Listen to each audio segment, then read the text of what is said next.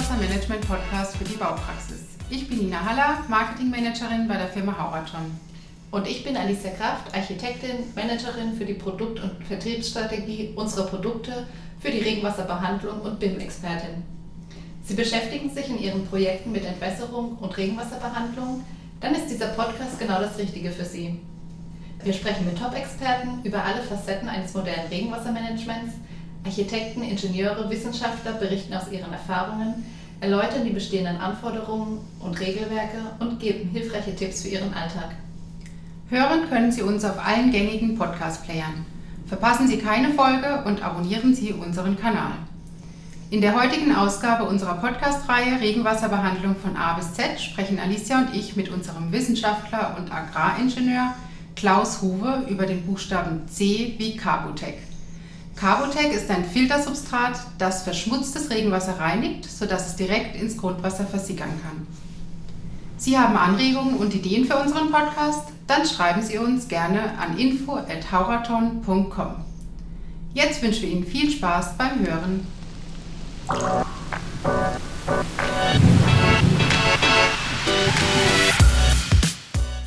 Hallo Klaus. Toll, dass du heute zu Gast bei uns im Podcast bist. Ja, ich freue mich auch, schön hier sein zu dürfen. Vom Entwicklungshelfer zum Experten für Regenwasserbehandlung. Das ist deine Geschichte. Was begeistert dich am Thema und wie bist du zu Hauraton gekommen? Viele Fragen stecken da drin. Ja, einmal zu meiner Person. Wie gesagt, ich bin Diplom-Agraringenieur, habe im Studium neben vielen naturwissenschaftlichen Lehrinhalten auch äh, die Ökologie der Standortskunde und Landeskultur kennengelernt und äh, begleitet war das Studium generell von einigen Exkursionen zu Gewässern in Schweden und Süddeutschland, aber auch zu tropischen Landnutzungsweisen Thailands. Meine berufliche Tätigkeit nach dem Studium begann als freier Mitarbeiter in einem Landschaftsplanungsbüro in einem Team zur Erstellung einer Umweltbilanz für die Verwaltungsgemeinschaft der Stadt Backnam als Grundlage für eine künftige Flächennutzungsplanung und der wichtigste Schwerpunkt dabei bildeten wiederum die Gewässer als natürliche Grundlage der integrierten Verbundplanung.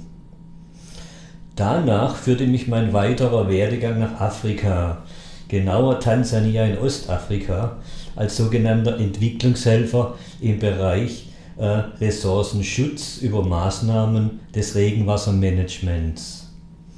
Darin waren bereits viele Maßnahmen zum Schutz wichtiger Regeneinzugsgebiete, des Erosionsschutzes, wie aber auch viele Kleinprojekte zur dörflichen Wasserversorgung. So wie man sieht, das Thema Wasser zieht sich eigentlich seit dem Studium wie ein Band durch, meines, ja, durch meine gesamte berufliche Laufbahn. So ist es auch nicht weiter wirklich verwunderlich, dass ich jetzt seit mehr als zehn Jahren auch bei der Firma Hauraton als Produktmanager im Bereich Regenwasserbehandlung und Versickerung tätig bin. Ja, so viel zu meiner Person. Und äh, ja, wie kam ich zu Hauraton? Eigentlich eine ganz spannende und interessante und auch unerwartete Geschichte. Denn äh, nach meiner Rückkehr aus Ostafrika, aus Tansania, saß ich zu Hause an einer Promotion zu dem Thema ja, äh, dörfliche Landnutzung und Konflikt zwischen Ackerbauern und Pastoralisten in einem Gebiet, äh, das semi-arid ist und hatte hier bei der Firma Hauraton also im Rahmen eines Zuerwerbs einen Produktmanager kennengelernt aus der Abteilung, in dem auch diese ja, Produkte der Entwässerung entwickelt wurden. Und äh, per Zufall kamen wir ins Gespräch und ich wurde gefragt, ja, ob ich denn Erfahrungen hätte in diesem Bereich, auch Regenwassermanagement, Regenwasserbehandlung. Und ich meinte, ja, durchaus, äh, das trifft auch meinen beruflichen Hintergrund ziemlich genau. Und dann wurde mir eröffnet, dass sich ja hier eigentlich eine interessante Tätigkeit ergeben würde, wenn äh, eine Produktentwicklung zum Bereich Regenwasserbehandlung äh, als Produkt äh, praktisch gemacht werden könnte. Ich sollte doch mal hier bei Herrn Reuter, der damalige Seniorchef der Firma Hauraton, mich vorstellen und meinen beruflichen Hintergrund darstellen und dass mich diese Tätigkeit interessieren würde. Ich hatte natürlich schon ein bisschen zu überlegen, was mache ich denn jetzt mit meiner Promotion, lasse ich die in der Schublade verschwinden oder widme ich mich einem neuen Tätigkeitsfeld der Entwicklung von Regenwasserbehandlungsanlagen. Und äh, ich muss sagen, ich hatte dann ein bisschen recherchiert, auch im Internet, um zu sehen, was gibt es da bereits am Markt, was sind die Anforderungen und wie sieht die Zukunft für diesen Produktbereich letztlich auch aus. Und was ich da kennenlernte, war also für mich mehr als spannend, äh, vor allem diese Vielfalt der Herausforderungen, die A wieder mit dem Bereich Wasser zu tun hatte und B dann natürlich auch äh, im Bereich der Entwicklung auch mit Forschung verbunden war. Ich zögerte also nicht sehr lange und sagte dann schließlich ja, also mich interessiert diese Tätigkeit und so begann meine Tätigkeit bei Auraton. Eine, richtige Entdeckung warst du sozusagen und eine super glückliche Entscheidung für Hauraton, die du getroffen hast, äh, dass du jetzt schon so viele Jahre da bist. Wie, viele Jahre bist du schon bei Hauraton? Jetzt sind es doch über zehn Jahre. 2009, äh, 2008 begann ich mit meiner Arbeit haben wir die ersten Feldversuche unternommen an der Versuchsanlage in Augsburg zu diesem Thema Regenwasserbehandlung. Sind also doch mittlerweile schon mehr Jahre, wie ich dachte, liegen wir schon fast bei 13 Jahren. Die Zeit vergeht sehr schnell bei so einem spannenden Thema mit ständig neuen Herausforderungen, eigentlich auch kein Wunder. Und stimmt es, dass du der Erfinder von Carbotech bist? Oh, großes Wort, kleiner Mensch.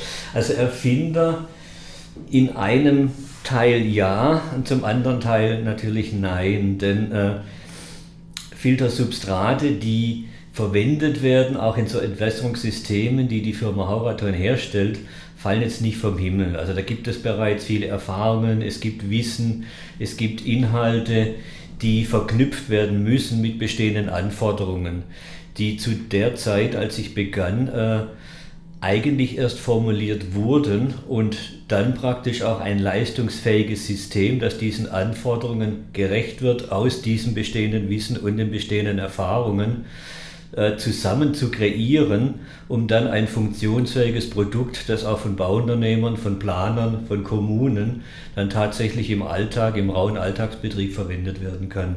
Insofern steckt schon Erfindergeist damit drin. Aber äh, ich muss natürlich dann auch auf bestehende Inhalte zurückgreifen, die also mir zum Glück dann auch zur Verfügung standen, die ich mir dann auch erarbeiten konnte. Erklär doch vielleicht kurz, was genau Carbotec ist. Carbotec ist ein Filtersubstrat, das tatsächlich in einer dezentralen Regenwasserbehandlungsanlage wie unser Filterrinne verwendet werden kann. Es ist ein rein mineralisches Substrat, damit auch witterungsunempfindlich. Es kann sich nicht zersetzen. Es enthält keine giftigen Stoffe, ist also ökologisch unbedenklich, verfügt über eine spezielle Sieblinie, die in der Lage ist, auch feinste Partikel zurückzuhalten, da ja wie bekannterweise die Schadstoffe im Verkehrsflächenabfluss überwiegend feinpartikulär vorliegen, und zwar in die feine Fraktion der Partikelgröße kleiner 63 Mikrometer. Und die gilt es herauszubekommen. Und dann kann dieses Wasser tatsächlich in einem großen Umfang gereinigt, äh, eingeleitet werden ins Grundwasser oder auch in Oberflächengewässer. Ähm, Klaus, ich habe gehört, dass du schon mal dieses gereinigte Wasser mit Carbotec getrunken hast. Stimmt das? ja, aber es bleibt doch nichts geheim. Ja, ich habe mich dazu hinreißen lassen, während einer Technikerschulung bei unseren französischen Kollegen. Allerdings, man muss dazu sagen, einschränkend, es handelte sich um Leitungswasser, das mit Quarzmehl versetzt war, wodurch die ja, Straßenschmutzgeschichte simuliert wurde, weil es galt, die Rückhalteleistung von Feinstpartikeln mithilfe des Filtersubstrats Carbodex 60 zu demonstrieren. Und da das Wasser so klar im Ablauf herauskam, äh, ließ ich mich hinreißen, dann von diesem Wasser dann auch einen gehörigen Schluck zu nehmen, äh, zur Freude aller Teilnehmer. Ich denke, das hat auch eindrücklichen äh, Eindruck hinterlassen. Das ist ja echt spannend. Dann hat, hätte ich noch eine andere Frage. Ähm, Früher konnte ja Niederschlagswasser direkt in die Kanalisation eingeleitet werden. Ähm, heute soll das ja genau vermieden werden. Und ähm, welche Anforderungen es dafür gibt und welche Faktoren dabei eine Rolle spielen, darüber haben wir ja in der ersten Folge unserer Podcast-Reihe gesprochen.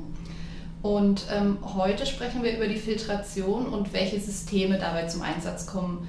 Und grundsätzlich unterscheidet man ja zwischen Substraten zur Oberflächen- und Tiefenfiltration. Ist das richtig? Das ist richtig, denn äh, die Oberflächenfiltration ist eine langsamere Filtration durch ein Filtersubstrat mit einem größeren Filterwiderstand. Es ist ein feineres Substrat mit einem gleichmäßigen Porengefüge, wodurch selbst auch kleinste Partikel bereits an der Filteroberfläche zurückgehalten werden. Äh, das hat viele Vorteile, auf die ich nachher nochmal kurz eingehen kann. Wichtig dabei ist jedoch, es ist eine sehr homogene Durchströmung des Filters. Es können also auch keine Filterkurzschlüsse durch die Bildung von Makroporen entstehen. Das heißt, die Reinigungsleistung ist dauerhaft und dadurch auch betriebssicher gewährleistet. Also selbst im Falle von Starkregen oder im Winterbetrieb bei Frost, Haushaltseinsatz äh, oder extremen Trockenperioden, gefolgt wieder von Starkregen im Sommerbetrieb, kann kein Durchspülen der schadstoffträchtigen Feinpartikel erfolgen. Bei der tiefen Filtration hingegen würde die Partikelrückhalteleistung innerhalb des Filterkörpers stattfinden, also nicht an der Filteroberfläche, sondern tatsächlich im Filterkörper, würden praktisch in den Poren Verästelungen diese Partikel zurückgehalten, würden aber bis in tiefere Schichten des Filters eingetragen, deswegen Tiefenfilter oder auch Raumfilter. Und bei Beladung der verfügbaren ja, Zurückhalteplätze, die dort in diesem Filter verfügbar sind, würde dann aber ein Filterdurchbruch entstehen in letzter Konsequenz mit einem Durchschießen dieser Feinpartikel.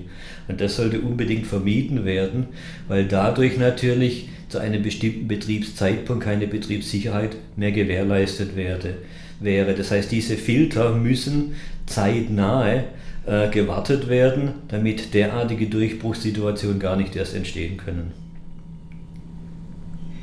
Okay, es gibt ja verschiedene Lösungen dafür auf dem Markt? Was, was sind das für unterschiedliche? Ja, da gibt es sehr viele. Also äh, bevorzugterweise werden natürlich sehr durchlässige Substrate, zu denen eben diese Raum- oder Tiefenfiltersubstrate gehören, in Schächte eingesetzt. Schächte sind sehr kleine Anlagen. Da gibt es jetzt dieses Wort Anschlussflächenverhältnis, das charakterisiert, wie groß darf die angeschlossene Entwässerungsfläche sein, äh, deren ein Filter gegenübergestellt wird. Ne? Also praktisch, wenn ich 1000 Quadratmeter Entwässerungsfläche habe und 10 Quadratmeter wären die Filterfläche, dann hätte ich 1% Filterflächenverhältnis. Typischerweise hat Drainfix Clean mit seinem marinen Filtersystem ein Filterflächenverhältnis von 2%, während Schachtsysteme häufig nur auf 0,1% oder sogar noch weniger kommen. Das heißt, es steht eigentlich dieser angeschlossenen Fläche nur eine sehr kleine Filterfläche gegenüber, die aber den kompletten Schmutzanfall aufnehmen muss und daher natürlich auch entsprechend viel häufiger gewartet werden muss. Also auch der Wartungsaufwand ist bei diesen Systemen mit kleinen Filterflächen, die eben mit gröberen Substraten möglich sein könnten, die allerdings dann eben auch wieder nicht diese Betriebssicherheit bieten, zwar möglich, aber wären sehr wartungsintensiv und kostenintensiv im Betrieb. Ähm, du sprichst immer wieder von der Reinigungsleistung und vergleichst die Systeme da drin. Ähm, was ist denn jetzt eine gute Reinigungsleistung und welche Faktoren beeinflussen diese? Es gibt natürlich auch Anlagen, die arbeiten gänzlich ohne Filtersubstrat, das sind Sedimentationsanlagen.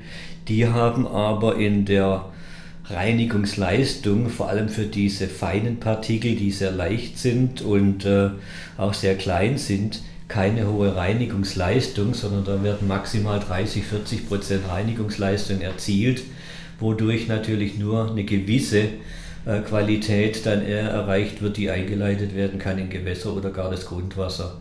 Für eine Grundwassereinleitung reicht es in der Regel nicht aus. Filtersysteme, eben basierend auf Oberflächenfiltration und Tiefenfiltration, unterscheiden sich ebenfalls, wodurch aber über eine Oberflächenfiltration ein Wirkungsgrad von 95% mühelos erreicht werden kann. Vielleicht äh, magst du noch kurz was zum Mulden sagen? Ist ja, ja auch Grünmulden ist richtig, das ist auch ein gutes Thema, denn äh, Letztlich lassen sich viele Systeme der Regenwasserbehandlung kombinieren. Also Rinnensysteme ohne Filtereinsätze können Wasser sammeln, können diese Grünmulden zuleiten, wobei Grünmulden eigentlich eher zentralere Elemente darstellen. Das heißt, das Wasser wird in größeren Gebieten oder auf größeren Flächen gesammelt und diesen Grünmulden zugeleitet, wo es dann letztlich über den Boden oder ein eingebautes Filtersubstrat behandelt wird. Das heißt, die dezentralen Anlagen wie Rinnenfilter behandeln das Wasser direkt am Ort der Entstehung und eine Grünmulde oder ein Filterbecken behandelt das Wasser weiter weg, eher als zentrale oder dezent oder semizentrale Anlage äh, am Ende eines Einzugsgebietes. Grünmulden werden typischerweise mit einem Oberboden oder wurden bisher mit einem Oberboden ausgestattet, der bestimmte Anforderungen zu erfüllen hat, die geregelt sind in einem DWA, Arbeitsblatt DWA 131, wonach ein bestimmter Humusgehalt, äh, ein maximaler Tongehalt und äh, eine bestimmte Durchlässigkeit äh, festgelegt sind, um eine bestimmte Reinigungsleistung zu erreichen. Es stellt sich jedoch zunehmend heraus, dass selbst diese Böden aufgrund von Makroporenbildungen oder mangelndem Carbonatgehalt zu tiefen Verlagerung von Schwermetallen neigen. Das heißt also, dass tatsächlich bis in die tieferen Bodenschichten über den Oberboden hindurch Tiefenverlagerungsprozesse von Schwermetallen stattfinden, die natürlich nicht stattfinden dürften, um einen Eintrag ins Grundwasser praktisch zu vermeiden. Daher empfehlen wir auch ein äh, Substrat, das eingesetzt werden kann in Grünmulden mit einer etwas geringeren Durchlässigkeit als das Substrat, das wir in unseren Filterinnen verwenden. Einfach aus dem Grund, weil diese Muldenflächen sehr viel größer sind und in Zulaufnähe aufgrund der überdurchschnittlichen oder sagen wir der anteilsmäßig größeren Menge an geringen Niederschlägen äh, vorzugsweise in Zulaufnähe versickern würde, dort auch die größte Fracht an Schadstoffen ankäme und dort sehr rasch zu einer Überlastung und damit auch zu einer tiefen Verlagerung von eben diesen Schwermetallen führen kann. Deswegen empfehlen wir ein bestimmtes Filtersubstrat mit ausreichendem Carbonatgehalt, mit einer ausreichenden Filterwiderstandssituation, um dieses Wasser großflächiger in der Mulde zu verteilen, damit die Mulde gleichmäßiger ausgelastet wird und diese Tiefenverlagerung effektiv verhindert wird. Du sprichst öfter von der Reinigungsleistung, die macht jetzt aber noch nicht ähm, ja, alles aus. Das, äh, Filterkuchen, Substrat nehmen ja ganz schön viel Platz in der Rinne weg. So stelle ich mir das vor. Ne? Ähm, ist das nicht zum Nachteil von der Retentionskapazität? Wir haben mit unseren Filterrinnensystemen, wo die Filtersubstratgeschichte letztlich das Sediment an der Oberfläche auffängt und zurückhält, natürlich ein Filterkuchenaufbau. Und je nach äh, Standortsbedingungen erfolgt es mehr oder weniger rasch oder auch sehr langsam. Also in Wohngebieten mit wenig Verkehr und wenig Last äh, erfolgt es deutlich langsamer als beispielsweise in Industriestandorten, wo Gabelstaplerverkehr dann zu einem starken Abrieb der Verkehrsflächen führt. Dort habe ich natürlich dann exorbitant höhere Einträge in diese äh, Filtersysteme als eben an den anderen Standorten. Die Wartung selber, also sollte tatsächlich dieses äh, ja, Rückhaltevolumen verfüllt sein, wovon wir allerdings in unseren Filterinnensystemen äh, zum Teil sehr große äh, Retentionsvolumina mit fast 30 cm ja, Überstauhöhe äh, zur Verfügung stellen, sollte ein Drittel davon verfüllt sein. Das kann sehr lange dauern, im Schnitt ja 8, 10, 12 Jahre je nach Standort. Dann sollte dieser Filterkuchen entfernt werden, aber nicht vorher. Warum? Dieser Filterkuchen wirkt als Sekundärfilter. Er besteht aus sehr vielen Stoffen, die im Verkehrsflächenabfluss mit zum Ablauf kommen. Äh, mal an erster Stelle genannt ist Eisen. Eisen oxidiert zu Eisenhydroxid, zu Eisenoxid, ist ein hervorragender Schwermetallbinder und würde, wenn ich das praktisch vorzeitig entnehmen würde, mir verloren gehen als Helfer in Bezug auf die Reinigung des ablaufenden Regenwassers. Weiterhin kommen organische Stoffe hinzu, wie Vegetationsreste, Gerade jetzt haben wir die Jahreszeit mit Blütenpollen, die wird gefolgt von Blütenblätter. Dann habe ich im Herbst den Laubeintrag. All das sind äh, Stoffe, die von Kleinlebewesen und Mikroorganismen geniebt sind. das sogenannte Fast Food für diese mhm. Tiere, die davon leben und durch diesen ja, äh, Verdauungs- und Zerkleinerungsprozess wird auch die Durchlässigkeit erhalten in unserem Filtersystem, was natürlich dann praktisch die hydraulische Leistung dauerhaft erhält. Das heißt, wir bekommen praktisch frei Haus eine Unterstützung aus der Natur, aus den Verkehrsflächenabflüssen, praktisch mit dem Regenabfluss mitgeliefert. Und was heißt das jetzt konkret für meine Hydraulik? Also wie viel Quadratmeter können an einen Meter Rinne angeschlossen werden? Das hängt davon ab, welche Rinne. Denn äh, eigentlich ist es letztlich über das Anschlussflächenverhältnis geregelt. Also wir empfehlen ein Anschlussflächenverhältnis ja, von 1,5 bis 2,5 Prozent. Das bedeutet beispielsweise für unsere Drainfix Clean 300, dass wir dort mühelos 12 Quadratmeter anschließen können oder an die Drainfix Clean 400, dass wir dort mühelos dann mindestens 18 Quadratmeter anschließen können muss ich aber nur einen Teil des Regenwassers behandeln. Es gibt ja in Nordrhein-Westfalen den Trennerlass, den, äh, der auch im, ja, vom Landesamt für Umwelt, Natur und Verbraucherschutz dort gefordert und geregelt wird bei Einleitung in Oberflächengewässer. Dort muss ich nur einen bestimmten Regenabflussanteil, nämlich die Intensität bis 15 Liter pro Sekunde in Hektar behandeln. Dort kann ich also mühelos an die Drainfix Clean 300 dann 40 Quadratmeter an Fläche anschließen, muss allerdings für einen Überlauf sorgen, damit eben auch entwässerungssicher die Starkregenereignisse abgeleitet werden können. Ja, lieber Klaus, vielen Dank für deinen Beitrag zu dieser Podcast-Folge. Wir sind jetzt auch schon am Ende angekommen. Ja, vielen Dank auch von meiner Seite. Ich hoffe, es war nicht zu viel äh, geballte Technik. Vielleicht merkt man, dass mir das Thema immer noch Spaß macht und dass ich da auch gerne weiter dranbleiben möchte. Ja, das merkt man auf jeden Fall.